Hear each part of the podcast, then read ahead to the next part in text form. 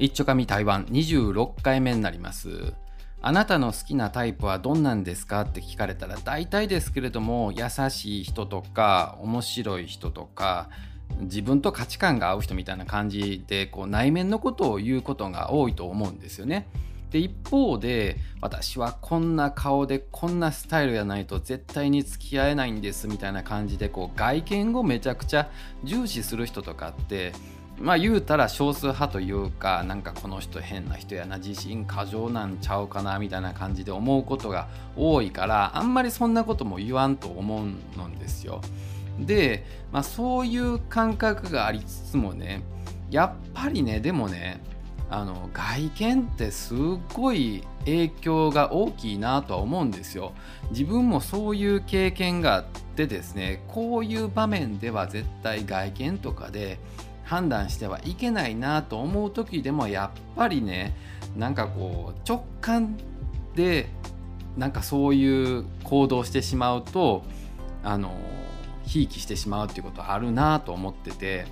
あの例えばその職場とかねこういうところは相手のそのスキルとかねあのそういう仕事ぶりとかで真面目さで全部判断せなあかんのんですけれどもせやけどもこう2人いたとしてねで片方は見た目がいいし片方は見た目が悪いってなった時にやっぱり見た目がいい人にこう判断してしまうというか自分のまあ究極を言ったらね自分の性的対象となる人の方が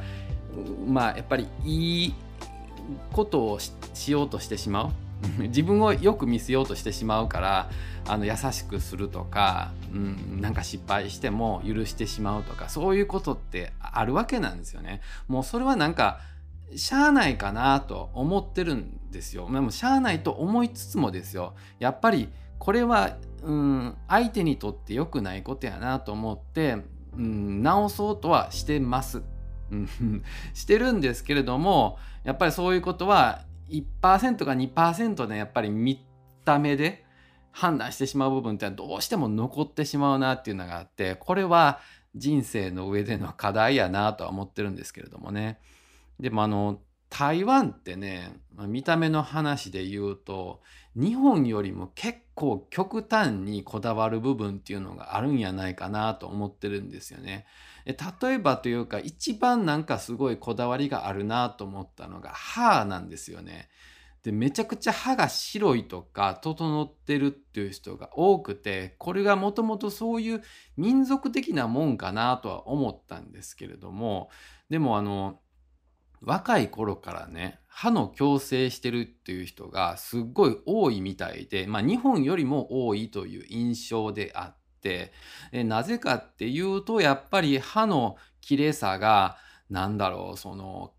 うん、家柄の良さっていうのかな清潔感というかを演出するんかなと思うんですけれども日本ってまあそんなにね、まあ、めちゃくちゃこうガタガタになってるとか歯がめちゃ黄色いとかでもない限りはあんまり言われないじゃないですか。逆にですよこうなんていうか刃っていうんですか。こう剣士みたいなのがこうとんがって出ててもね女の子でもそれが可愛いとか思ったりすることもあるぐらいで、うん、そんなにこうああこんなちょっとでも歪んでたらあかんみたいな思うことはないわけじゃないですか。だからそれって価値観の違いで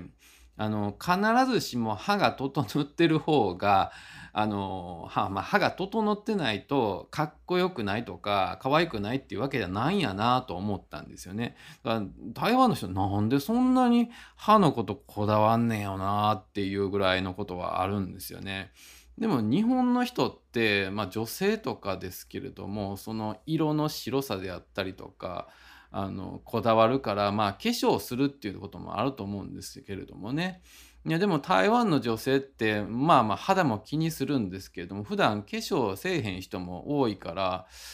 どうなんやろう。ちょっとあんま女性の話は分からんのですけれどもね。でも男の人はその歯以外にもねまあ肌はあ意外とこだわる方ですね。あの日本の男性って肌はそんなこだわらんけれども筋肉とかなんやろうそういったとこ結構こだわるんですよね。うん、で台湾の男性でその肌のケアしてる人もう4050とかなってる人でも意外と化粧水とか乳液とか使ってますとかっていう人が多いみたいで、うん、まああの太陽が強いからねシミになったりとかシワができたりっていうことが多いからかもしれないんですけれどもね、まあ、そういう影響もありつつもですよ。うん、なんかパーツパーツをこだわってるっていう印象が多いですね。台湾の場合ね。うん、せやからあのまあこれ言うてしまうとすごい個人的ななんていうの偏見になってるかもしれないんですけれどもあまりにもですよそのパーツを気にしすぎてなんやろファッションがねうんなんかいまいちおろそかになってるというか日本ってめちゃくちゃファッショナブルな国やと思うんですよ。男も女の人もね。思うんですけどでも台湾っていろいろと日本とか韓国のそのファッションの影響を受けつつも気にしててへん人の方が多いんかなって思ってしまうんですよね。っていうのも、うん、特に男性ですけれどもなんかみんな同じような服を着てる人がすごい多くてね俺なんかもうこの人前見かけたなっていうような感じの場合もあるしメガネもねみんな同じようなメガネしてるんですよだからすっごい価値観がめっちゃ狭いところにあるんですよねでもなんか日本の場合っていろんなファッション試して自分なりのこういう個性出してとかってしてるんですよね。だからそれがまあファッショナブルかどうかは別としてちゃんと自分のこだわりがあるっていうのがわかるんですけれどもでなんかそういう違いがあって他にもね台湾の人ってその家の中なんですけれどもあのインスタグラムとかね YouTube のライブとかでやってるとめっちゃわかるんですけれども家の中映ってる時ねちょっと汚いんですよ。汚いっていうかねなんか整ってないというかえそんなん見せていいのっていうぐらい日本の場合はねあのなんかやっぱりよく見せたいってって思った時に家が映るとなるとやっぱり多少隠したりするじゃないですか。せやけどもなんか台湾のねそういうライブとかっていうのを見るとなんかあの後ろの、まあ、人形とか置いてあるのはまあいいとしてもですよ結構そのなん棚の中が映っててそのティッシュペーパーやらなんかそのいろんなその自分の脱いだ服とかね 置いてあったりしていやそんなんしもた方がええでとかって思うんですけれどもやっぱそういうところにあんまりこうかっこよさとかこだわりっていうのがないんやなと思いましたね。だからなんかやっぱりどこが一番かっこいいっていうのがその重視されてるかっていうことによって国によってその見た目の良さの価値観っていうのは変わるもんなんやなと思ってねそやからまああの全部決めてしまうのってすごいもったいないなと思っててその見た目の良さをね。うん、だからこうやないとかっこよくないって思ってしまってるのはもうそれはね思い込みなんですよ。うん、だからそれも思い込んでしまったら何でもかっこいいかっていうとそうでもないですよ。それは、うん、普遍的なかっこよさもあるかもしれんから何とも言えんのですけれどもせやけどもですよこれでもかっこいいんやって自分が信じて何かこう発信していくっていうこともうそれは外見だけじゃなくてね内面からこう溢れ出すような色気みたいなのもあるとは思うんですよ。そういうものをねポッドキャストも含めてですけれども自分がこう話すことでね声からこう色気とか かっこよさっていうのをねアピールできたらいいなと思うこれがかっこいいんやっていうところ喋れたらかっこいいんやみたいなところをあの今後もね発信していきたいなというふうに思っております。以上です。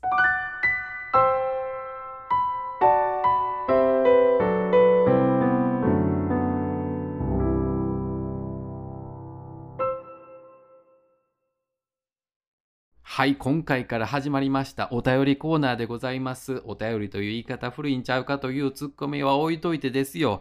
もうありがたいことにですね、この一丁紙台湾に第1号のお便りが届いておりますので、ありがたく拝見いたしまして、これから読んでいこうかなと思っております。なので皆さんお付き合いください。ちょっと読んでは反応してを繰り返していこうと思います。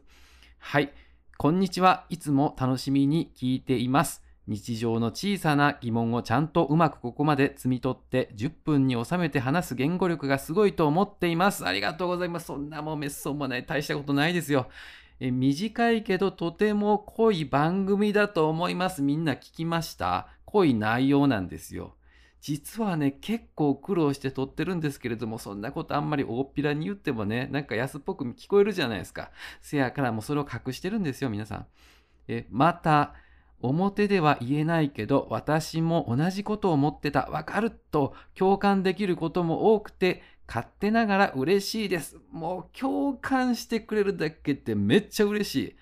もうこんなね、こと思ってるなんていうのは、っていう方、こんなこと言うてええんかなみたいなことも、やっぱり言うてるんで、それをね、なかなかこう表に、私もそう思ってるんですとは言いにくい場面ってあるじゃないですか。もうそれが言えるのがポッドキャストですよ。自分の意見として堂々と語ってくれる姿勢が素晴らしいと思います。素晴らしい。素晴らしいですよ。もうね、自分が褒めんと誰も褒めてくれへんし、もうちゃんとこうやってランさんがね、聞いてくれてるんやな、もうちゃんと中のその意味も含めて、ちゃんと消化して聞いてくれてるんやなと思うと、もう涙が出そうになります。はい、ありがとうございます。私は古代中国史が好きなので、昔北京語を少し勉強していました。台湾にも二度行き、大好きな国になりました。住んでみたいなとも思います。ということで中国語勉強してらっしゃるんですか？素晴らしいですね。あのー、自分はあんまり勉強できてないんで、ほんまはね、ちゃんと学校行って勉強せなあかんなと思いつつも、こうやってね、ちゃんと勉強してはる人がいて、教えてもらいたいなとも思っております。はい。台湾に2度も来たということで、結構ね、皆さんね、台湾みん、あの、観光のしてる人の方がね、詳しかったりするので、あの、ぜひともね、いいところがあれば あの、紹介していただければなとも思っております。住みたいとも思ってるんですか？うん、まあそうですね。あのやっぱりその国の本当の良いところというのは住んでみないとわからないっていうところもありますので是非ともねあのそういう機会がありましたら挑戦していただければなというふうに思っております。台湾の生活とても羨ましいし聞いてて興味深いです。そういうふうに思っていただけるとありがとうございます。あんまりねでも台湾のいいことばっかり言ってるわけはないのでほんまはね台湾好きな人からしてみるとこいつ悪いことばっかり言いやがってもうなんやねんみたいな感じで思われるかもしれないんですけれどもいや自分もねやっぱり住んでるからこそいいことも言うし悪いことも言うんですよ。まあそれをね受け取るかどうかはその聞いた人次第やなとは思ってるんですよ。はい。いろいろ言い訳しておりますけれどもね。えなので、現在どういった経緯でなぜ台湾に住んでいるのかがぜひ聞きたいです。これからも配信楽しみにしています。ということでありがとうございます。まあ、どういった経緯でっていうのはね、ちょっとね、まあ、ややこしい話はちょっと置いといてですよ。まあ、なぜ台湾に住んでいるのかっていうのはね、まあ、あの、初めは、あの日本茶がすごい好きで外国でそれを売るような商売をしてみたいと思って台湾に来て日本茶売ってたんですよ。台中の方でですね。まあそうやけどもなかなかその